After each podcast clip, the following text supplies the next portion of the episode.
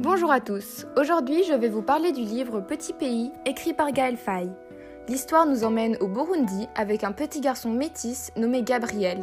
Il a une bande de copains et est heureux de passer ses journées avec eux et sa famille. Mais en un rien de temps, tout se dégrade. Ses parents se séparent et une guerre d'ethnie éclate dans son pays.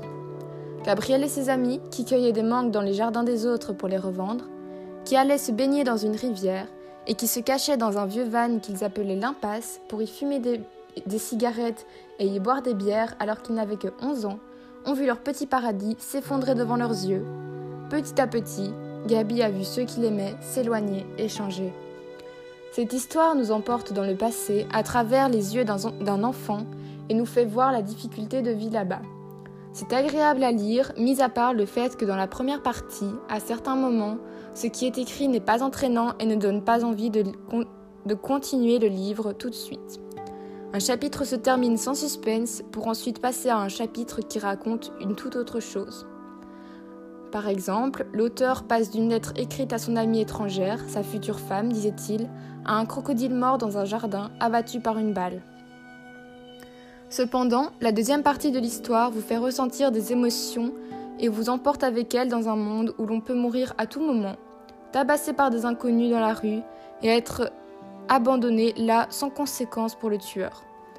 Un, un monde où voir un corps sans vie sur le trottoir devient normal, où le respect pour une ethnie différente de la sienne disparaît tout simplement à cause de la haine.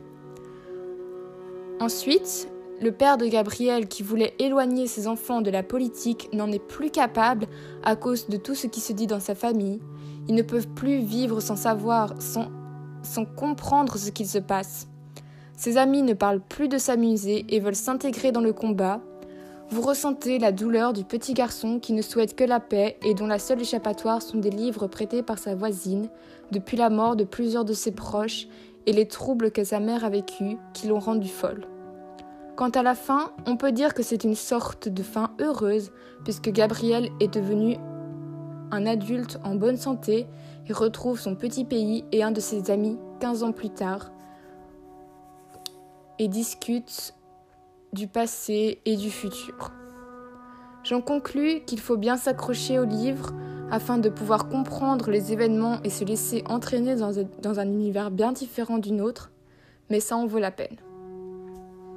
Voilà, merci de m'avoir écouté.